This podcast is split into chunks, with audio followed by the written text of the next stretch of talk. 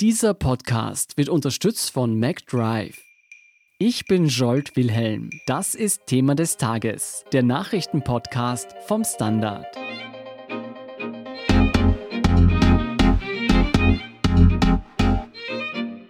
Geht es nach Verteidigungsministerin Claudia Tanner, soll das Bundesheer deutlich verkleinert werden. So weit, dass die Landesverteidigung Österreichs damit nicht mehr möglich wäre. Über die Sinnhaftigkeit dieser Reformidee und die massive Kritik daran berichtet Konrad Seidel vom Standard. Konrad, Verteidigungsministerin Claudia Tanner hatte Anfang der Woche ihre Pläne für das Bundesheer vorgestellt. Wie sollte diesen Plänen zufolge Österreichs Militär in Zukunft aussehen?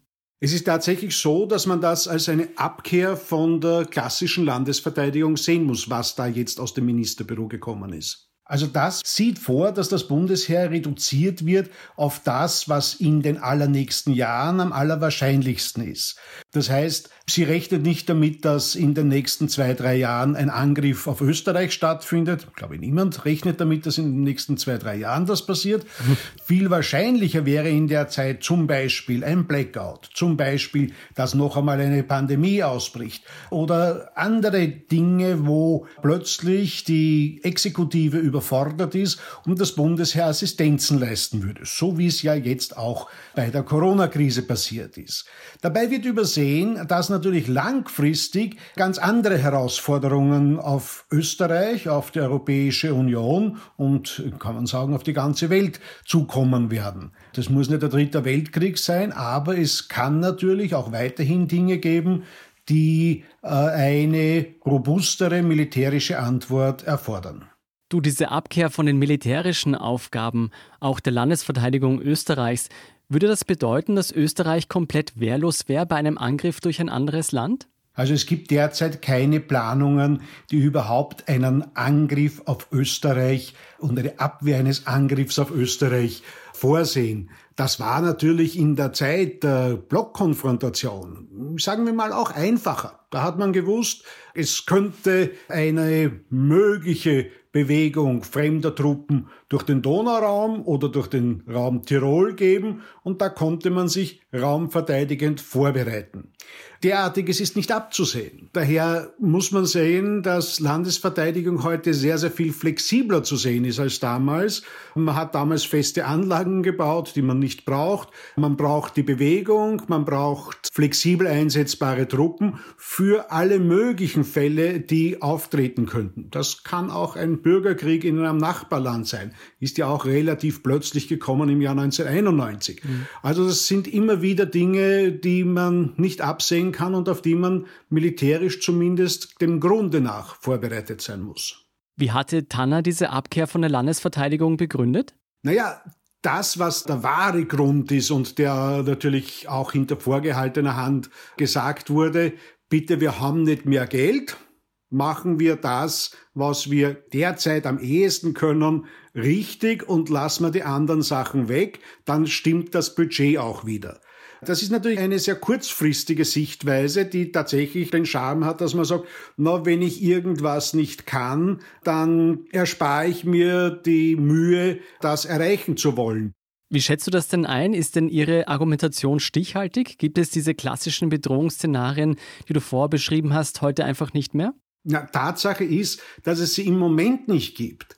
Dazu muss man sagen, beim Militär ist es ja immer so, dass wir für Dinge vorsorgen, von denen wir hoffen, dass sie nie eintreten. Äh, man kann durchaus argumentieren, wenn es jahrzehntelang keinen Krieg gegeben hat, dann ist das ein gutes Zeichen, da braucht man kein Militär. Andererseits hat es vielleicht keinen Krieg gegeben, weil es zumindest in der Zeit des Kalten Krieges ein Gleichgewicht des Schreckens gegeben hat und weil sich die Leute mehr und mehr überlegen, naja, dass wenn man einen Krieg führt, ist das auch oft zum Nachteil der eigenen Bevölkerung. Dies ist in Europa derzeit Stand der politischen Vorstellungen. Ich glaube nicht, dass derzeit EU-Staaten übereinander herfallen würden, aber wir sehen in der Ukraine, dass da durchaus auch mit militärischen Mitteln Grenzen verschoben werden. Es ist nicht so, dass Krieg völlig abwesend ist und es ist nicht so, dass es nicht irgendwelche Hitzköpfe irgendwo gibt, die zunächst vielleicht nur irgendwo am politischen Rand, plötzlich an die Macht kommen und dann doch mit militärischen Mitteln zumindest Erpressungsversuche machen. Es ist ja nicht so, dass es unbedingt gleich zu einem Schießkrieg kommt. Aber wie sieht denn das aus, wenn irgendwo ein starker Machthaber dem Nachbarn sagt, ich hätte gern das und das von dir und im Übrigen, ich habe da 200 Panzer an deiner Grenze stehen. So macht es offenbar der russische Präsident derzeit. Hm. Scharfe Kritik an Tannas Plänen gab es dann ausgerechnet von Bundespräsident und dem Oberbefehlshaber Alexander van der Bellen. Was hat er denn zu Tannas Vorstoß gesagt? Ja, zunächst einmal ist zu bedenken, und der Herr Bundespräsident hat ja im Vorjahr die Schönheit der österreichischen Bundesverfassung gelobt. Diese Schönheit der Verfassung sieht natürlich in den Artikeln 9a und 79 die militärische Landesverteidigung vor. Wenn auch nur der Eindruck entsteht, dass man diesem Verfassungsgebot nicht mehr folgen will, dann muss natürlich der Herr Oberbefehlshaber, der Bundespräsident, hergehen und sagen, pass auf, das geht nicht. Mhm. Und dazu dürfte kommen, dass er, wenn schon nicht inhaltlich überrascht, weil er natürlich auch seine Informationsquellen hat, aber zumindest formal überrascht war davon, wie diese Absichten des Kabinetts Tanner gespielt worden sind. Nämlich, dass man eine Diskussion losgetreten hat, ohne den Oberbefehlshaber, den Herrn Bundespräsidenten, einzubinden. Das ist durchaus erstaunlich. Was meinen denn der Koalitionspartner, die Grünen und die Opposition zu Tanners Plänen? Interessanterweise ist nicht nur die Opposition vor den Kopf gestoßen, sondern auch die Grünen finden das, wie das gemacht wird, nicht so gut, wie man es vielleicht vermuten würde. Die Grünen, die eine große Geschichte als pazifistische Partei haben, die stark für Abrüstung bis hin zur Abschaffung des Bundesheers gewesen sind, haben in den letzten Monaten, ich würde auch sagen in den letzten Jahren, eine viel verantwortungsvollere Haltung zur Republik, zur Sicherheit entwickelt. Nicht erst seit sie in der Bundesregierung sind, sondern allein dadurch, dass sie in verschiedenen Landesregierungen Regierungserfahrung gesammelt haben, wissen sie, wie wertvoll Sicherheit ist und dass das Militär in Österreich keineswegs irgendein waffenstarrender Verein von Rambos ist, sondern eine Organisation, die größte Durchhaltefähigkeit in Krisensituationen hat, die eine demokratische Basis hat, dadurch, dass wir durch die Wehrpflicht ein breites Spektrum aus der Bevölkerung in das Bundesheer hineinbekommen. Und die Grünen sind eine verfassungstreue Partei. Sagt, wenn es so große verfassungsrechtliche Bedenken gibt, wie wahrscheinlich ist es dann, dass eine Abkehr von der Landesverteidigung durchgesetzt wird? Also eine Abkehr von der Landesverteidigung, so wie sie in der extremen Denke von dem Kabinett einmal angedacht worden ist, wird es nicht geben. Auch hat ja die Frau Bundesminister in dem Punkt zurückgerudert. Man müsste dazu mit großer Sicherheit die Bundesverfassung ändern.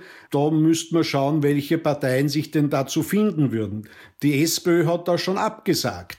Die ÖVP wird mit Grünen und Neos keine Verfassungsmehrheit zustande bringen und die Freiheitlichen werden mit Sicherheit eine Abrüstung des Bundesheers nicht verfolgen. Es haben zur Erinnerung alle Parteien, alle während der Zeit der Übergangsregierung im vorigen Jahr sich zu einem Konsens gefunden, dass in das Bundesheer mehr investiert werden muss. Da sind die Grünen noch nicht dabei gewesen, die waren zu der Zeit ja nicht im Parlament, aber da waren die SPÖ dabei, da war die FPÖ dabei. Es ist ja auch in Wirklichkeit in der Bevölkerung Konsens, dass man ein Bundesheer braucht. Es wird nur immer so getan, als ob es das zum Nulltarif gäbe und das gibt es natürlich nicht. Denkst du, die aktuelle Corona-Krise könnte dazu beigetragen haben, dass jetzt Tanner mit solchen Sparmaßnahmen vorgeprescht ist? Sicherlich ist das einer der Gründe, dass die Frau Bundesminister derzeit eine Situation sieht, wo man sagt, es gibt eine gewisse Akzeptanz dafür, dass Milizsoldaten einberufen werden, wenn es kritisch wird. Es gibt natürlich aus Sicht der ÖVP speziell, die ja das Innenministerium auch hat, immer wieder den Wunsch, dass das Bundesheer im Wesentlichen eine Hilfstruppe für die Polizei sein soll. Dies ist aber nicht korrekt. Das Bundesheer hat Landesverteidigung zu machen und sollte, wenn es Überkapazitäten hat, die gerade bereitstehen, natürlich auch bei der inneren Sicherheit assistierend agieren. Das Bundesheer soll nicht eigenständig im Inland agieren. Natürlich leitet aus der Sicht des Innenministeriums man immer ab, na ja gut, das ist gut, dass wir da eine Hilfstruppe haben, aber dafür ist das Bundesheer eigentlich zu wertvoll. Dafür braucht man jetzt nicht eine militärische Ausbildung. Es wäre ja nicht die erste Regierung, die Einsparungen beim Bundesheer machen will, auch wenn Tanners Pläne nun auf viel Widerstand stoßen. Wäre eine grundlegende Reformierung hin zu einem günstigeren und vielleicht effizienteren Bundesheer, das seinen verfassungsrechtlichen Aufgaben nachkommen kann, trotzdem möglich? Also ich bin sicher, dass man eine Reform machen kann zu einem effizienteren Bundesheer. Dass man eine Reform zu einem billigeren Militär machen kann, halte ich für im Wesentlichen ausgeschlossen. Es wird ja immer wieder argumentiert, ja, wenn wir mehr im europäischen Verbund täten, könnte irgendetwas billiger werden. Ja, diese Ressourcen werden bereits weitgehend genutzt. Stichwort PESCO, Stichwort Rüstungskooperation, wo man sagt, man versucht Systeme zu vereinheitlichen und damit billiger zu machen. Aber dass man sich irgendetwas ersparen kann, dass man sagt, ja, wenn wir auf Luftraumüberwachung verzichten, wird's billiger. Ja, dann werden wir keine eigenen Flugzeuge haben, sondern wir werden im Europäischen Verbund irgendjemanden dafür zahlen müssen, dass er für uns den Luftraum überwacht. Und wir haben erst diese Woche im Standard geschrieben, eine Stunde im österreichischen Eurofighter kostet 40 bis 60.000 Euro. Eine Stunde in einem deutschen Eurofighter, wenn man das zukauft, kostet 100.000 Euro. Das heißt, man erspart sich da gar nichts. Man sagt, ja, dafür haben wir keine Eurofighter, dann hat man keine Eurofighter, aber den Eurofighter zu fliegen oder irgendein Überwachungsflugzeug, das wer anderer für uns fliegt, zu fliegen, wird pro Stunde teurer. Da sagt man eigentlich, man hat sich einen Schuss ins Knie gesetzt. Was denkst du denn, wie es nun weitergehen wird mit den Plänen zum Bundesheer? Also ich bin überzeugt, dass das nicht das Ende der Fahnenstange ist. Es ist ja jetzt eine Diskussion angestoßen. Es ist wahrscheinlich vernünftig, diese Diskussion weiterzuführen und zu sagen, was priorisieren wir. Es ist ja nicht falsch zu sagen, wir müssen schauen, dass wir Cyberwar beherrschen und versuchen, die IT-Systeme Österreichs, die kritische Infrastruktur Österreichs zu schützen, weil die noch viel vulnerabler sind als, sage mal, die Grenzen. Das ist nicht ausgeschlossen, dass solche Dinge passieren. Nicht heute, nicht morgen, aber möglicherweise in einer gar nicht so fernen Zukunft. Ob mit oder ohne großes Militär, ich hoffe mal, dass es nicht dazu kommen wird. Vielen Dank, Konrad Seidel, für diesen Bericht. Alles Gute. Wir sind gleich zurück.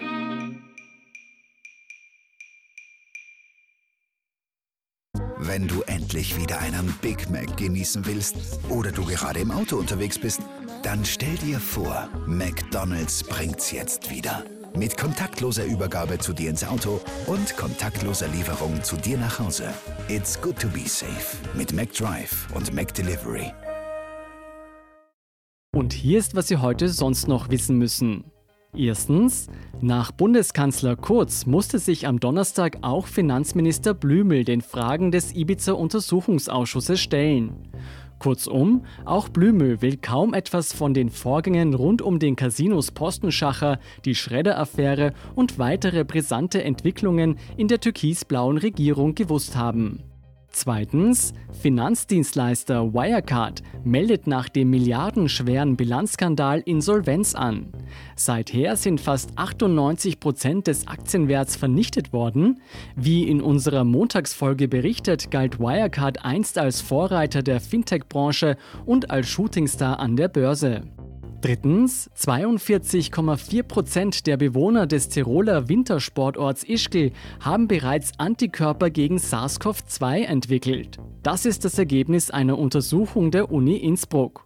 Die hohe Verbreitung zeige, dass das Coronavirus bereits Anfang des Jahres im Umlauf war. 85 Prozent aller getesteten Personen hatten die Infektion jedoch unbemerkt durchgemacht. Im Wintersportort Ischgl hatten sich in weiterer Folge Menschen aus ganz Europa infiziert. Und viertens, Millennials sehen die Zukunft für Jobs und Umwelt düster. Das zeigt eine Befragung des Wirtschaftsberaters Deloitte von 18.400 Menschen in 43 Ländern. Nur 22 Prozent der Befragten sind überzeugt, dass sie für die digitale Arbeitswelt die passenden Qualifikationen haben. Fast ebenso negativ blicken die Millennials auf das Klima. 44 Prozent bereitet der Klimawandel große Sorgen. Zwei Drittel halten die Umweltschäden für irreparabel. Und nur 30 Prozent sehen einen gesellschaftlichen Mehrwert der Wirtschaft. In Österreich erscheinen die Jungen sogar noch bedrückter als im internationalen Durchschnitt. Fast die Hälfte sagt, dass ihre Generation tendenziell unglücklicher ist als die vorige Generation. Mehr dazu und die aktuellsten Informationen zum weiteren Weltgeschehen liefert Ihnen wie immer der Standard.at.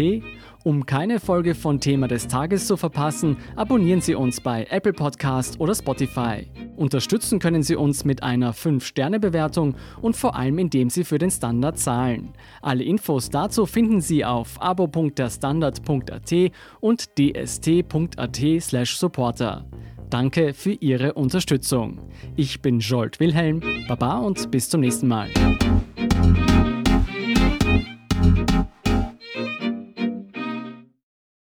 Wenn du endlich wieder einen Big Mac genießen willst oder du gerade im Auto unterwegs bist, dann stell dir vor, McDonald's bringt's jetzt wieder.